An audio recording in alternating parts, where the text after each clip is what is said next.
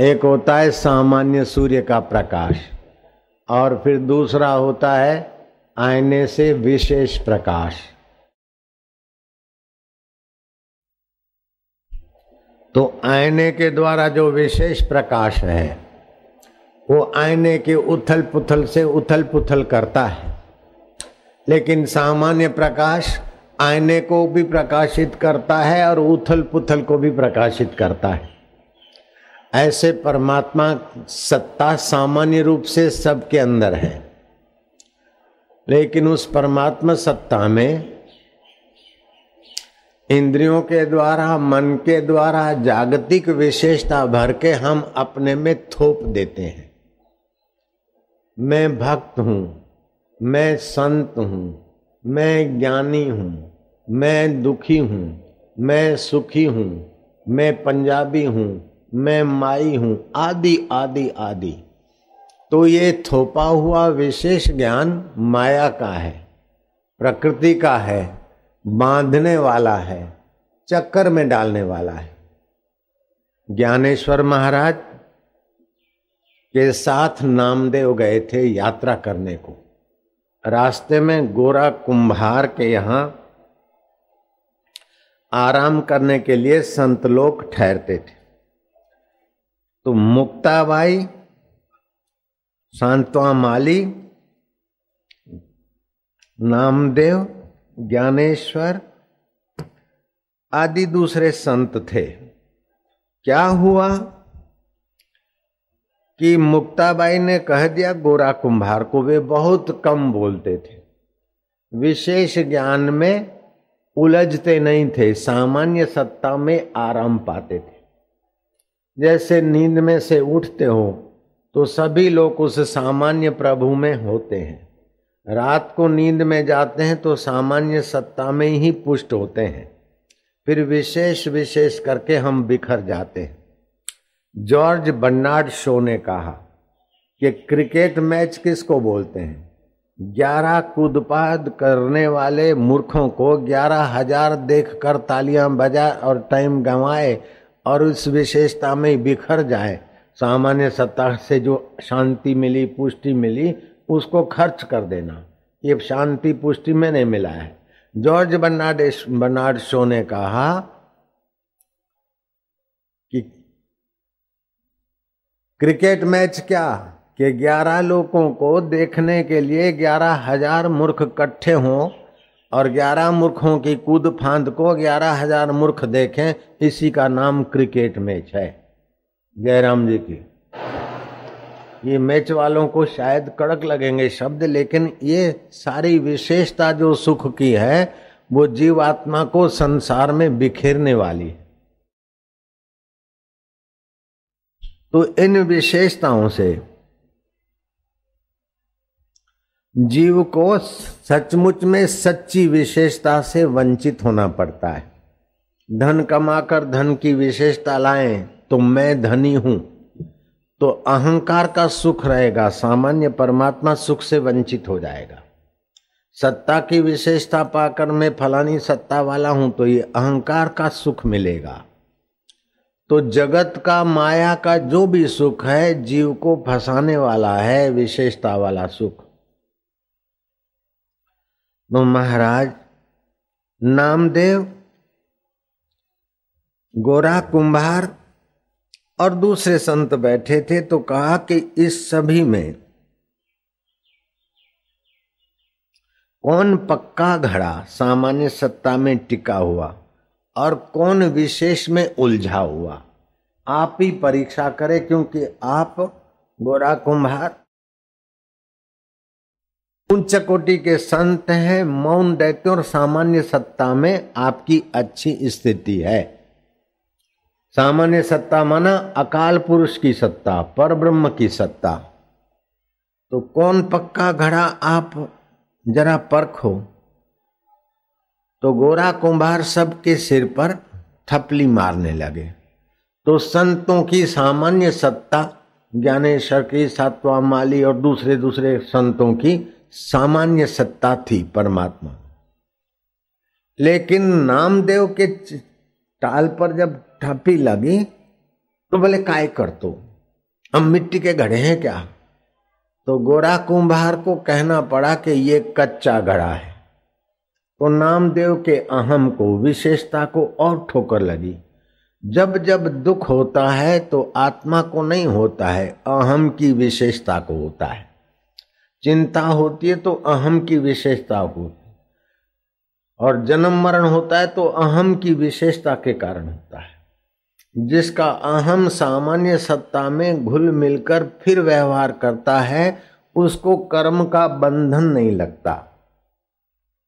जैसा अमृत तैसी बिसखाटी, जैसा मान तैसा अपमाना, हर्ष शोक जाके नहीं, वैरी मित समान, कह नानक सुन रे मना, मुक्त ताही ते जान।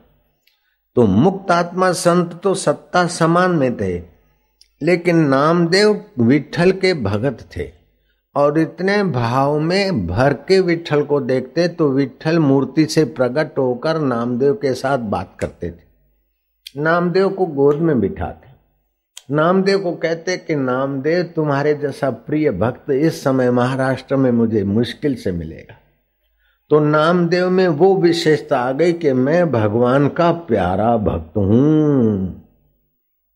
मैं भगवान का प्यारा भक्त हूँ। और इस महापुरुष ने मेरे को कहा कि कच्चा घड़ा है, ये क्या समझते हैं? तब धीरे से गोरा कुंभार ने कहा कि नामदेव कच्चे घड़े हैं तो सारे संत सहमत हो गए, क्योंकि सब ब्रह्मज्ञानी संत बैठे थे। तो नामदेव अकेले पड़ जाने से नामदेव को अशांति अहंकार ने कर दी। जब भी अशांति होती है, दुख होता है तो अहंकार में होता है, अपने में जो विशेषता है, उस गबारे को ही पंचर होता है। जयराम जी की। सुखदेव जी महाराज आ रहे परीक्षत के पुण्य प्रताप से और पत्थर कंकड़ उछाल कर बावा पागल ये करने वाले कर चुके, लेकिन सुखदेव जी के सामान्य शांति में भंग नहीं हुआ। महावीर को और ऋषभ देव को बकने वालों ने क्या क्या बका, लेकिन वो जब फकीरी में थे तो पूरी शांति। व्यवहार में थे तो दंड देते, लेकिन सामान्य सत्ता में है तो बस। तो इस प्रकार नामदेव के चित्त की दशा विक्षिप्त हो गई। तो गोरा कुंभार ने कहा कि नामदेव का मंगल होगा, संत शरण जाए। शिवोबा कासर के। गोरा कुंभार, कम बोलने वाले और सभी संतों की नज़र में आदरणीय संत बोलते हैं कि इनको अपना अहंकार छोड़कर शिवोबा खेचर के चरणों में जाना पड़ेगा। अरे, वो तो कभी कपड़ा मैला पटला कुटला पड़ा रहता है ऐसे ही, और मुझे कहता है, नामा भगवान, नाम भगवान, नामदेव भगवान। और मैं उसकी शरण जाऊँगा। ये काय बोलते, कस सांगते? मतलब अपनी विशेषता में और अहम की विशेषता भरी। महाराज जब ऐसी विशेषता भरी तो बड़ा आश्चर्य हुआ कि गोरा कुंभार अपने सामान्य सत्ता में चुप होकर टुक शब्द बोले। ठुमक ठुमक चली बो नहीं। अहंकार से चलो नहीं। अपने को कुछ विशेष मानो नहीं। मिथ्या शरीर को और संसार को सत्य मानकर सत्य से विमुख हो नहीं। और सत्य को समझने के लिए यही विशेषता असत्य संसार में फंसाने वाली।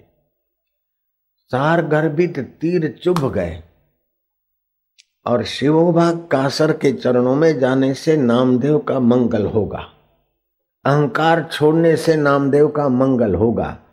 सच्चे संत के चरणों में गए बिना ब्रह्मा जी जैसी सृष्टि करने की ताकत भी आ जाए, विष्णु जैसा पालन का सामर्थ्य भी आ जाए, शिव जी जैसा संहार करने की योग्यता भी आ जाए, फिर भी आत्म साक्षात्कार और मोक्ष नहीं होता। महाराज संतों ने तो हृदय पूर्वक सम्मति बरसाई, लेकिन नामदेव को भी ये वचन तीर की नहीं लगे। खैर, भगवान का भक्त तो था। संतों की दृष्टि भी तो पड़ी थी। अहंकार तो था, मैं भक्त हूँ। लेकिन उस अहंकार में इस सदगुण को लेने की भी ताकत थी। कैसे भी मन मनाकर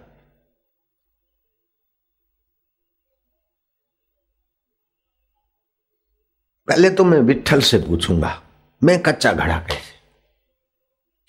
गए पंढरपुर। माझा विठ्ठला माझा पांडुरंगा लवकरिया ए लवकरिया प्रकट हो तुम्ही। हे नाथ, भगवान को पुकार और भगवान मंद मंद मुस्कुराते मूर्ति से प्रकट हुए।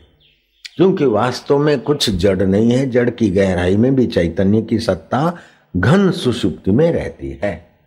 जैसे पहाड़ जड़ लगता है, समय पाकर पेड़ पौधे पैदा होते हैं। पेड़ पौधे और घास जड़ लगता है, उसमें से घास में से दूध बनता और दूध में से मनुष्य बनते, योगी बनते।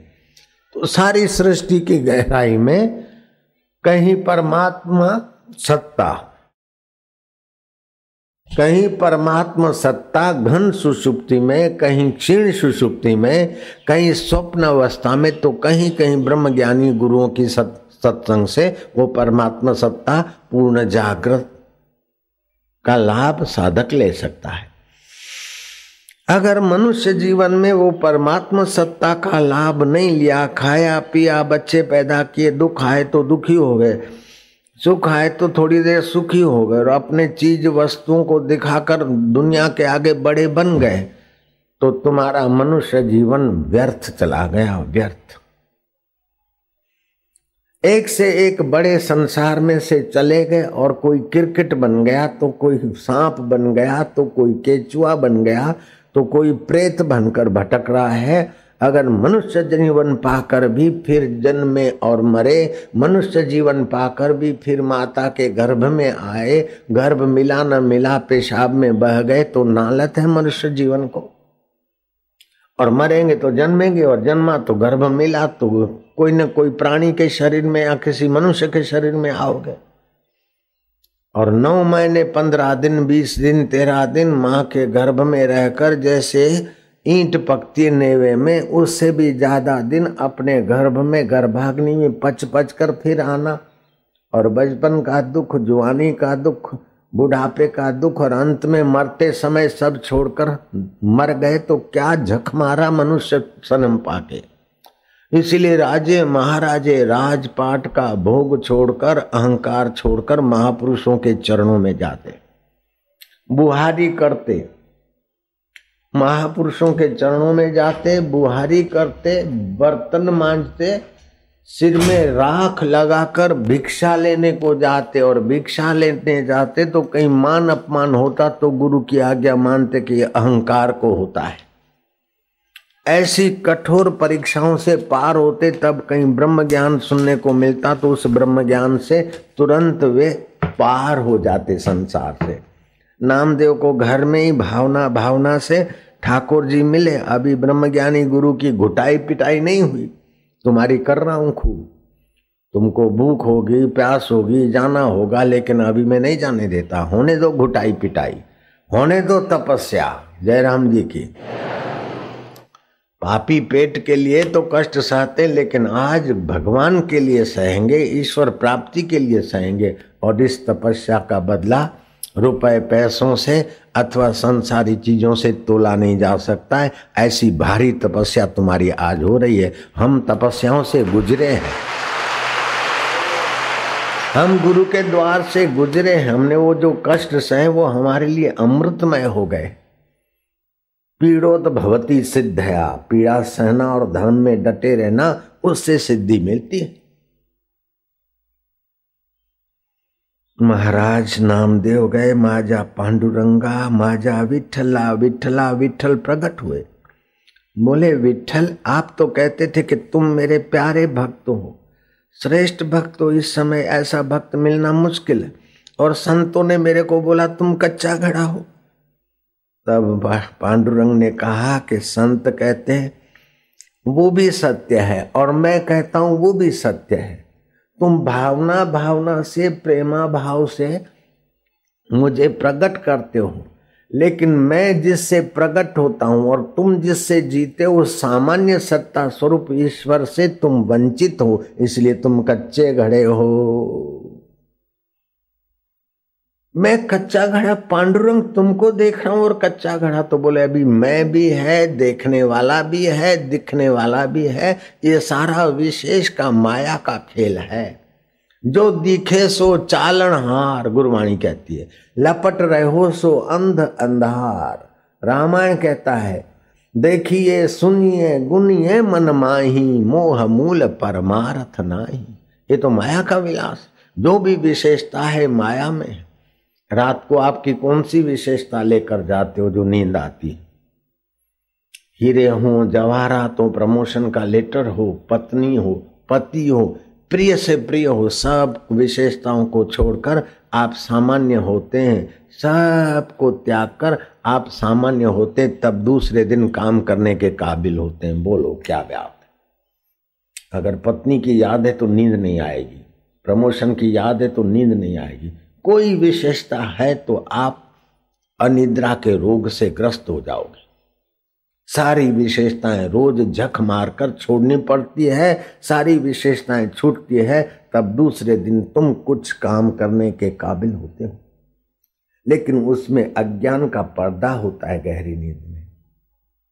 तमस होता है, निद्रा होती निद्रा होने पर भी, अज्ञान का पर्दा होने पर भी तुम विशेषताएँ भूलते हो तो दूसरे दिन ताजगी का अनुभव करते हो। शांति का अनुभव करते हो, प्रसन्नता का अनुभव करते हो। अगर रात में ठीक से नींद नहीं आए तो दूसरा दिन आप बेजार हो गए, क्योंकि कुछ न कुछ चिंतन चला रहा। तो विशेषता छोड़े बिना आप ठीक से नींद नहीं कर सकते, ऐसे विशेषता छोड़े बिना आप ठीक से परमात्मा का अनुभव नहीं कर सकते। मेरा मुझमें कुछ नहीं, नानक जी की देखो कितनी ऊँची समझ है। कह, नानक, सब तेरी वडियाई नाम ने जाने मेरा कोई। सगल समगरी तुम्हारी सूत्रधारी, तुम ते होए सो आज्ञाकारी। तुम्हारी गति मिति तुम ही जानी, नानक दास सदा कुर्बानी। नामदेव गए बिठोबा खेचर के पास जाना है। आज तक तो नाम, नामा भगवान, नामा नामा पांडुरंगा एक है, नामा पांडुरंगा एक नाम भगवान, नामदेव भगवान। उनके पास अब अपना आम छोड़ना है, सब कुछ छोड़ना, उनकी शरण जाना है। गए तो देखा कि शिवलिंग पर पैर पसारे हुए वो बुढ़ा पड़ा है। नामदेव का मन फिर उछला। अहम अहम मिटाना कोई मज़ाक की बात नहीं है। मन में सोचा कि विठल ने भी हद कर दी। इस बुढ़े के जिसको पता ही नहीं कि पुण्य क्या होता है, धर्म क्या होता है शिव जी के लिंग पर, शिवजी के बाण पर पैर पसारे सोया।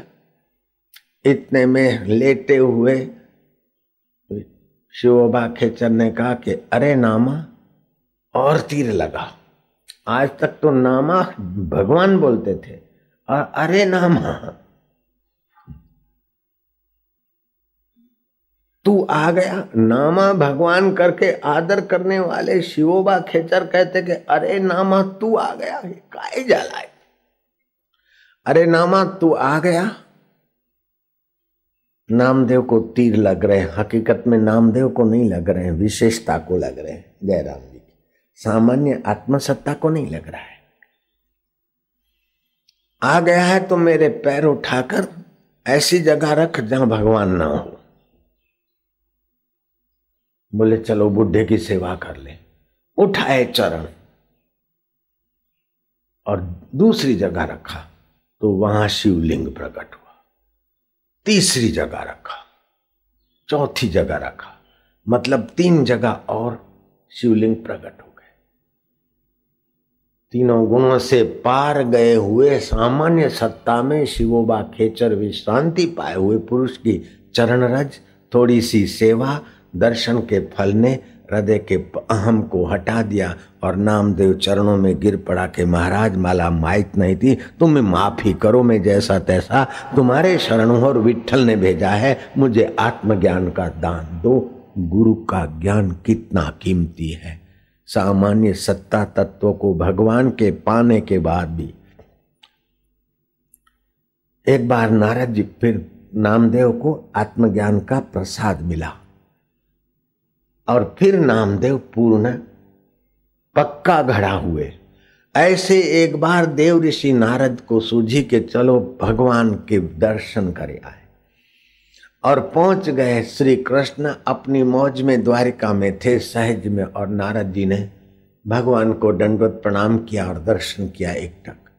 तो भगवान ने कृपा करके नारद जी से प्रश्न किया कि नारद कैसे आए? बोले, प्रभु, तुम्हारा दर्शन करने आया तो हो गए दर्शन। बोले हाँ देव, द्वारकाधीश आपके दर्शन हो गए। बोले, ये मेरे मेरे स्वरूप के दर्शन तो शाकुनी भी करता है, कंस ने भी किए, शिशुपाल ने भी किए। मैं जहाँ से स्फुरित होता है, उस मुझमें, मेरे में आने के लिए नारद जी, तुम अभी संत की शरण जाओ। प्रभु आपके दर्शन होते हैं, लेकिन मेरे दर्शन होते हैं माया विशेष चैतन्य से। मैं जिससे मैं हूँ और तुम जिससे तुम हो, इन दोनों को जो प्रकाशता है, उस प्रकाशक का ज्ञान संत की शरण के बिना, गुरु की कृपा के बिना नारद जी नहीं होता है। नारद जी गए सनकादि ऋषियों के चरणों में। मैं आपको ये बाजारू किताबों के आधार पर नहीं सुना रहा हूँ। प्रमाणित शास्त्र, जिसमें एक शब्द भी कोई हेर फेर न कर सके, ऐसे शास्त्र के आधार पर, उपनिषदों के आधार पर, पुराणों के आधार पर कथा सुना रहा हूँ। सनकादि ऋषियों का अभिवादन किया, उनके चरणों में बैठे। बोले, कहो नारद जी, आज बड़े विशेष नम्र होकर क्या चाहते हो? बोले, प्रभु मुझे वो दीजिए जिसको पाने के बाद कुछ पाया नहीं जाता। मुझे वो ज्ञान दीजिए जिसमें जिसको जानने के बाद कुछ जाना नहीं जाता, जानना शेष नहीं रहता। और जिसमें स्थित होने के बाद जीव मुक्तात्मा हो जाता है। जन्म मरण से सदा के लिए छूट जाता है। तो नाराज़, तुम क्या जानते हो? बोले, मैं चार वेद पढ़ा हूँ, चार उपवेद जानता हूँ। अला विद्या जानता हूँ बला विद्या जानता हूँ। संधि और विग्रह की विद्या कहाँ, भड़काना, आग लगाना और कैसे बुझाना, ये सब जानता हूँ।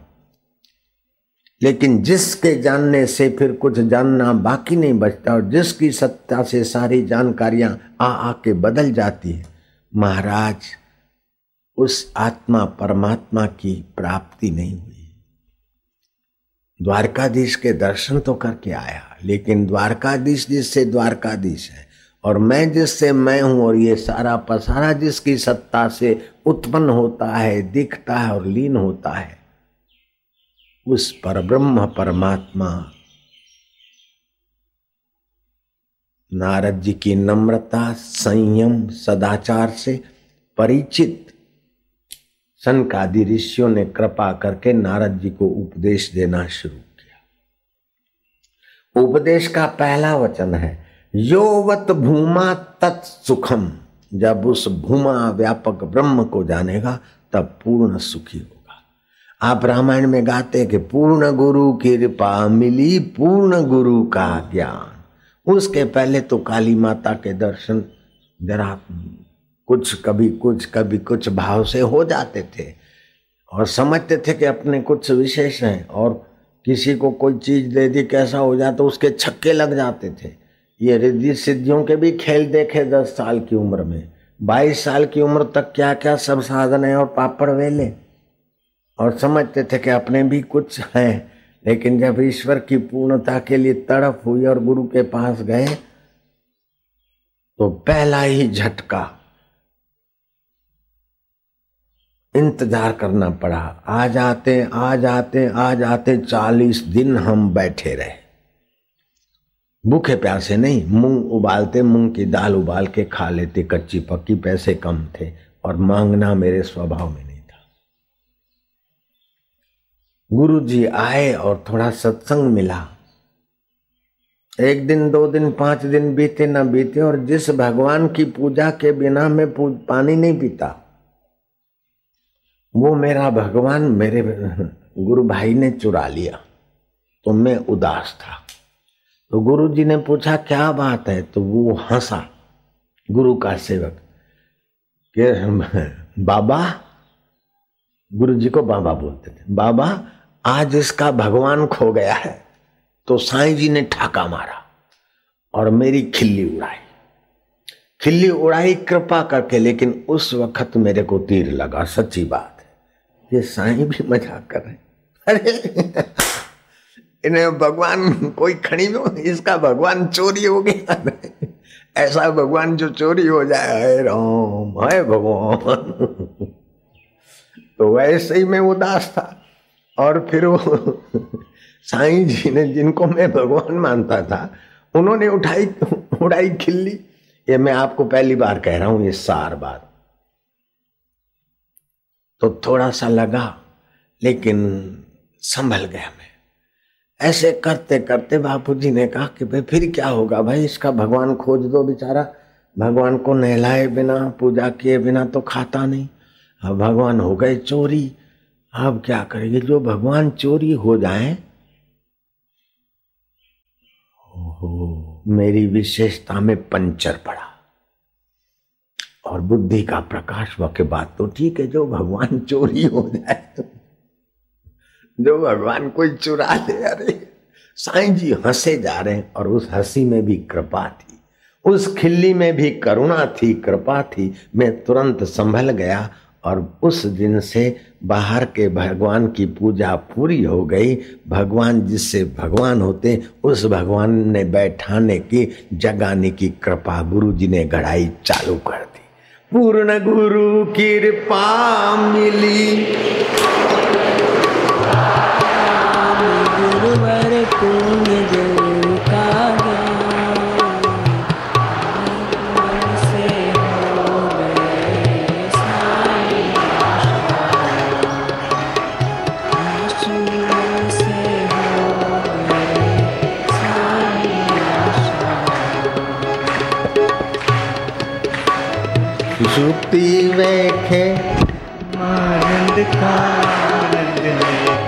खाते पीते मौन या रहते। ब्रह्मानंद मस्ती में रहते गुरु का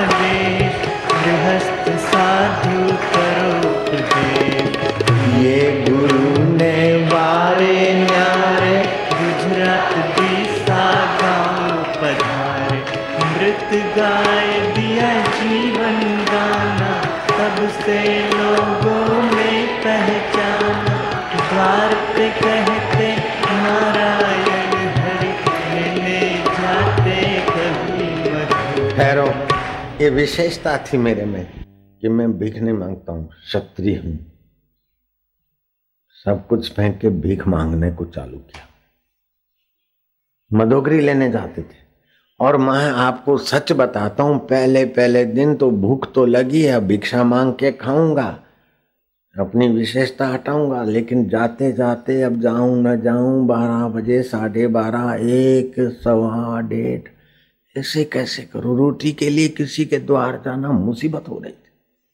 आखिर हिम्मत करके गए, और गए तो महाराज ऐसी जगह मज़ा आया कि एक माई, वो बेचारी सिंधी कॉलोनी थी। उस माई को पता नहीं था कि मैं सिंधी भाषा जानता वो भी कहीं से उधार का आटा लेकर दो बजे फुलका उसका तवे में था। फूला सा था फुलका। फुलका तो समझते आप, परोठा नहीं, फुलका गोल गोल फुलका जरा सा फूला ही था। शायद पहला फूल का था। मैंने जाकर कहा, नारायण हरि तो माई ने ऐसी शेर, दो शेर, पाँच शेर की सुनाई कि तब पता चला कि क्या होती है फकीरी। मोरगाड़ हो गिट लाल। लाली थी। अभी है तो 22 साल की उम्र में कैसा रहा होगा, टमाटे छाप। ये तो दाढ़ी वाढ़ी अभी आई, सफ़ेद नहीं तो 22 साल में स्मार्टनेस तो आगे पीछे अदा करती थी। नारायण हरि मैंने कहा, हल हल, मुआ, चल चल। पैरों फुल को रखे ने, तुम बिज़ी भी किए खबर पई? कैसे पता चल गया कि पहला फुलका है? हेड़ो मो डटो मुटो इतना मोटा ताज़ा कमा के खा हल हल मन को पूछा, देखो अब किसका अपमान होता है? आगे गया तो कोई, अरे यार, अरे ये तो बापू साई लीलाशाह की कुटिया में रहने वाला था। कोई घर से कुछ लाए कोई कुछ लाए दूसरे दिन गए तो कई घरों में कहीं मालपुए बने कहीं कुछ बना कहीं कुछ बना, हमारे यहाँ की भिक्षा। महाराज, एक दो दिन, तीन दिन करा, फिर तो देखा कि तो मुसीबत हो गई। उसको छोड़ा लेकिन पता चला कि आखिरी में छोटा भी सूक्ष्म अहम रहता है, विशेषता रहती तो सामान्य सत्ता से हम वंचित रह जाते हैं। क्या क्या प्रयोग करने पड़ते हैं? खाली भाषण देना, किताब पढ़ के गुरु बन जाना, ये मज़ाक की बात नहीं। मीरा के तुलसी के सुर के पद गाकर प्रसिद्ध हो जाना, ये और बात है। डिग्रियाँ हासिल कर देना, मैं वेदांताचार्य हूँ, मैं महापुरुष हूँ, मैं फलाना हूँ, प्रचार कर देना, ये अलग बात है, लेकिन अनुभव की दुनिया कुछ निराली। कुछ ऐसे महापुरुष है, अनुभव होता है, लेकिन फिर शास्त्र ज्ञान अथवा दूसरों को ले चलने का नहीं होता तो वो धन्य है, लेकिन जिनके पास विद्या है, सर्टिफिकेट है, उपदेशक हैं और प्रसिद्ध हैं, लेकिन अनुभव से शून्य है, वो घाटे में है। धनभागी तो वो है कि अनुभव भी और गुरु प्रसाद से दूसरों को भी ले चलने की योग्यता निखर जाती है। हम, हमारे पास कोई सर्टिफिकेट नहीं है। पढ़ाई लिखाई का कोई विशेष सर्टिफिकेट नहीं है। अगर खोजूँगा तो तीसरी का ही मिलेगा। जयराम एक बार कानपुर में कोई सम्मेलन था और गुरुजी नहीं जा पाए तो मेरे को भेजा। जब मेरे को भेजा तो फलाना वेदांताचार्य दर्शनाचार्य, न्यायाचार्य, मंडलेश्वर एक हज़ार आठ, एक सौ आठ। जब उनका नाम आता था, जब मेरा नाम बोलते थे कि लीलाशाह जी के, भेजे हुए उनके प्रतिनिधि आशाराम जी, आपको दो वचन कहेंगे। तो लगता था कि यार, अपने को भी डिग्री पानी चाहिए। फिर वो कानपुर के सम्मेलन से हम ऋषिकेश पहुँच गए। दर्शन महाविद्यालय शिवानंद सरस्वती की संस्था के पास में। उसमें हम भर्ती हो गए हमने क्या हम सीधा आचार्य की परीक्षा देंगे। उसमें गीता पढ़ाई जाती है, उपनिषद पढ़ाया जाता है और ब्रह्म सूत्र पढ़ाया जाता है। एक दिन पढ़े, दो दिन पढ़े। आचार्य बराबर एमए की परीक्षा। संस्कृत में वेदांत आचार्य बनना, माना ऐहिक जगत में उच्च शिक्षा।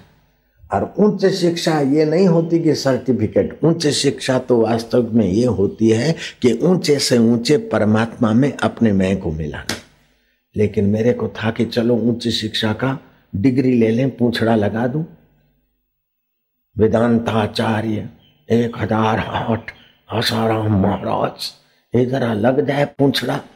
दो दिन, पाँच दिन, छह दिन हुए तो एक साधु मिला गंगा किनारे, दोपहर को मैं नहा रहा उससे बातचीत हुई। तो वो भी अनुभवी साधु थे और एमबीबीएस पास करने के बाद साधु बन गए थे। तो उनके साथ मेरी बातचीत हुई तो उन्होंने कहा कि कैसे मैंने पहचान लिया? आप कैसे आए? मैं क्या महाराज, मैं आया हूँ यहाँ आचार्य की परीक्षा देने को, जरा डिग्री लेने को। तो वो भी ठाका मार के हंसे अच्छा अभी आपको डिग्री लेना बाकी है, मैं क्या, ज़रूरत तो नहीं है, लेकिन प्रचार करना हो तो थोड़ी डिग्री। बोले अच्छा ले लो डिग्री, कब तक लेते हो? वो साधु रोज मिलते थे। सातवां दिन हुआ, आठवां दिन हुआ, बोले, अभी तक आप हो? मैं क्या मन तो नहीं करता है, लेकिन कैसे भी अब ठान लिया है तो ले ले। जब एक आध दिन बीता तो वो आचार्य जो हमें पढ़ा रहे थे, वो मध्वाचार्य और शंकराचार्य की गीता पर जो व्याख्या कर रहे थे तो हमने उस व्याख्या में कुछ और अपने तो बोले, आप आचार्य परीक्षा पास किए हुए बोले, मैं क्या नहीं भैया, मैं तो पहली बार सीधा आचार्य की परीक्षा में बैठा हूँ। मैं तो तीसरी का सर्टिफिकेट था और कोई बोले, नहीं महाराज जी, आप आप तो अच्छी व्याख्या कर रहे हैं, आप तो अच्छा उसका अर्थ लगा रहे फिर मैं गया, गंगा किनारे दोपहर को नहाने। बोले, क्यों, अभी तक पढ़ रहे मैं क्या आज पूरा हो गया। नौवा, दसवां दिन हुआ, नौवा, में क्या पूरा हो गया। फिर मैं कभी डिग्री बिग्री के फिर तो गुरु की कृपा प्रसादी, जहाँ उन्नीस बीस साल लगा पूर्ण गुरु कृपा मिली। विशेष शरीर मर जाएगा, लेकिन सामान्य सत्ता मरने के बाद भी रहती है। तंदुरुस्ती विशेष है, बदल जाएगी। फिर बीमारी विशेष आई, बदल गई। लेकिन सामान्य ज्ञान उन दोनों को प्रकाशित कर रहा है। उस ज्ञान स्वरूप में अपने मैं को मिलाना मिटाना, एकाकार करना, ये बहुत ऊँची कमाई और बहुत ऊँचा पुरुषार्थ है। इसे ही कहते हैं वास्तविक में पुरुषार्थ। पुरुष से अर्थ इति पुरुषार्थ। उस परमात्मा पुरुष के अर्थ आप जो करते हैं, वो पुरुषार्थ है। संसार के लिए जो करते हैं, वो प्रकृतियार्थ है। लेकिन शब्दों के साथ तो अन्याय चला ही आ रहा है। भिखमंगे को भी लोग महाराज बोल देते हैं। रसोई को भी लोग बोलते महाराज, जरा बेटे के पैर धुला देना। महाराज, जरा मेरे के लिए वो फुलका भी बनाना और आज चटनी बनाना, महाराज। तो ब्राह्मण को, रसोई को भिकमंगे को भी लोग महाराज बोलते हैं। वास्तविक में महाराज उसको बोलते हैं, दास कबीर चढ़ो गढ़ ऊपर राज्य मिलियो अविनाशी, जहाँ अविनाशी आत्मा परमात्मा का अनुभव होता, उसी को महाराज बोलते हैं, संसार के सत्ता वाले को राजा बोलते हैं, परमात्मा सुख को पाने वाले को महाराज बोलते हैं। लेकिन आजकल भीख मंगे को भी महाराज बोल देते हैं। महान राज्य प्राप्त करो तो आप अपने जीवन का एक लक्ष्य बना लो। कि मुझे और मेरे परिवार वालों को सार स्वरूप सच्चा सुख, सच्चा ज्ञान और सच्चा जीवन पाना है। ये कच्चा जीवन है। मरने वाला कच्चा जीवन है। मिलने वाली कच्ची वस्तुएँ हैं, छोड़ के जाऊँगा। लेकिन जो कभी बिछड़ा नहीं है, वो सदा था, अभी है, बाद में रहेगा। आदि सत्य, जुगाति सत्य, है भी सत्य, नानक हो से भी सत्य। उस सत्य स्वरूप की प्यास जगाओ और सत्य स्वरूप को पाने के लिए सत्संग सुनो। आप अपने जीवन को ऐसे विकसित करो। ईश्वर के काम आ जाओ, समाज के काम आ जाओ। विकारों के काम आ गए तो क्या बड़ी बात है? कामी बनकर जिए, क्रोधी बनकर जिए, लोभी बनकर जिए, मोही बनकर जिए, अहंकारी बनकर जिए तो कई करोड़ों जन्मों में भटके अब तो प्रभु के बनकर जी, गुरु का बनकर जी, आत्मा परमात्मा का बनकर जी। और उसी का होकर मर तो उसी में मिलेगा। मेरे बेटे का क्या होगा? मेरी पत्नी का क्या होगा? मेरे आश्रम का क्या होगा? मेरे ट्रस्ट का क्या होगा? ये चिंता मुझे नहीं सताती। जयराम जी बोलना पड़ेगा। समाज की वस्तु, ईश्वर की वस्तु वो ही संभालेगा। आप भी चिंता मत करो। मेरो चिंत्यो होत नहीं हरि को चिंत्यो हो हरि को चिंत्यो हरि करे। मैं रहूँ निश्चिंत, अपने तरफ़ से आप ठीक ठाक करो, धर्म के अनुकूल करो, मोह ममता छोड़ के करो, बाकी का जो होगा ठीक है। कई बार परलय हो गया तो एक मकान गिर पड़ा है एक इधर उधर हो गया तो मेरा क्या बिगड़ता है? शरीर भी एक बार गिर जाएगा तो मेरा क्या बिगड़ेगा? और उसको तो गिरना ही है, ना बोलूँ तो भी गिरना है। इस शरीर को न बोलूँ तभी भी उसको गिरना है। तो गिरा, जो गिरता है, मरता है, वो विशेष दिखता है, लेकिन जिसकी सत्ता से सब होता है, वो सामान्य मेरा प्रभु सदा मेरे साथ है। मौत के बाद भी मेरे साथ, बचपन में भी मेरे साथ था, अभी भी साथ में है। मैं गूंज कर बोलता हूँ, तभी भी साथ में है, और अकेले में मौन रहता हूँ, तभी भी वो साथ में है। सुबह साढ़े तीन बजे उठा था, पौने चार। और उसी के साथ में आराम पा रहा था। फिर इधर आया दीक्षा वीक्षा में, फिर अंदर गया। लेकिन अंदर होना, बाहर होना, आना जाना तो बहुत होता है, लेकिन उससे सेकंड का लाखवा हिस्सा भी मैं दूर नहीं हो सकता हूँ। और तुम भी ऐसे हो, लेकिन तुम जानते नहीं और हमको गुरु की कृपा मिली, बस। सो साहेब सद सदा हजूरे, अंधा जानत ताको दूरे। सुन सुनकर अपने को ब्रह्म मान लेना, ये अलग बात है। लेकिन अनुभव में अपने आप को परमात्मा में मिला देना, ये अलग बात है। हम ब्रह्मास्मि तो अहम की विशेषता रहेगी। इससे तो आप भगत रहिए, ठीक है। सेवक रहिए। उपदेशक मत बनिए, साधु के वेश में आकर खाली मत होइए। मानपुरी है जहर की, खाए सो मर जाए। चाह उसी की राखता वो अति दुख पाए। एक छोटी घटना और सुना देता हूँ तो मेरी तपस्या देखकर मेरा चित्त प्रसन्न हो रहा है। आज से लगभग 22-25 साल पहले मेरे साथ तीन और भगत थे, हम गंगोत्री गए थे। पट नहीं खुले थे, वो जमाने में बस नहीं जाती थी। मैं व्यासपीठ पर बोल रहा हूँ, झूठ बोलने से तपस्या नाश होती है, तपस्या नाश से प्रभाव मारा जाता है। तो हम करीब शाम को चार बजे के करीब बोलता हूँ। पहुँचे और लंबी चटाऊ वाला साधु सामने आया। इशारा किया, चलो, भोजन तैयार है। हम गए गर्मा गर्म हलवा मतलब कणा साहब, दाल, पहाड़ी सब्ज़ी, चावल आदि थे। भरपेट भोजन किया। फिर उस साधु से पूछा कि यहाँ तो बोले, पट बंद होते लिख के दिया कि हम यहाँ रहते मैं क्या, ये भोजन कैसे बनाया बोले, हर रोज ग्यारह बजे बनाकर खा लेता हूँ। आज बनाता गया तो चार आदमी, पाँच आदमी के चावल हो गए। सब्ज़ी भी ऐसी हो गई।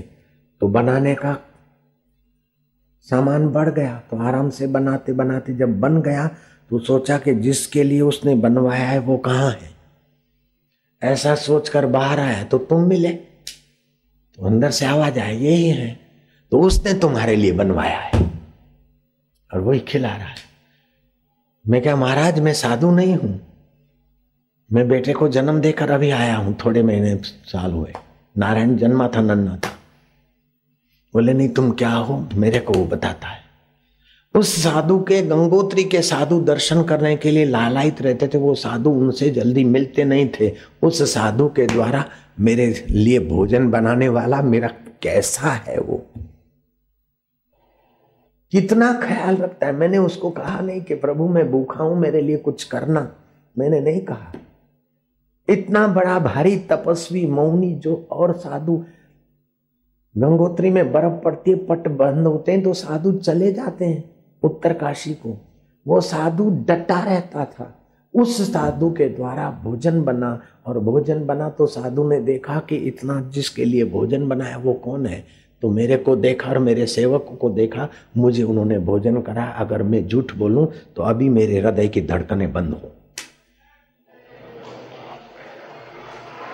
वो कितना ख्याल करता है? माँ की क्या ताकत है ख्याल करने? बाप की क्या ताकत है ख्याल करे? वो प्यारा उससे भी ज़्यादा ख्याल करता है। अगर माँ ख्याल करती हुई दिखती है तो उसमें माँ की ममता है और उसकी कृपा काम पिता ख्याल करता है तो उसमें उसकी कृपा है। और मैं तुम्हारा ख्याल करता हूँ तो उसमें उसका हाथ है। और तुम मेरा ख्याल करते हो तो उसमें उसका हाथ है। उसी की कृपा तुम मेरे प्रति श्रद्धा रखते हो तो उसमें उसकी कृपा काम कर रही है। इसमें तुम्हारी या मेरी कोई चालाकी नहीं। क्या मैं चालाकी से इतने लोगों को बिठा सकता हूँ? और क्या आप चालाकी के बल से बुद्ध होकर बैठ सकते हो? नहीं। ये उस परमेश्वर का हाथ है। तुम्हारा कोई न कोई शुभ कर्म उसको पसंद पड़ गया, इसलिए देर सबेर तुम्हारे हृदय में प्रकट होना चाहता है। इसलिए तुम्हारे से वो शुद्धिकरण करा रहा है, तुम्हारी तपस्या करवा के तुम्हारे अंदर अपने आत्मा का ज्ञान भरवा रहा है। ये शरीर तो एक बंसी है, एक वाद्य है, बुलवा तो वही रहा है और सुनवा भी वो रहा है। सुनने के साधन अलग हैं, बोलने के साधन अलग हैं, लेकिन सब में वो एक का एक एक अंकार सत्य नाम करता पुरुष वही सब करता है।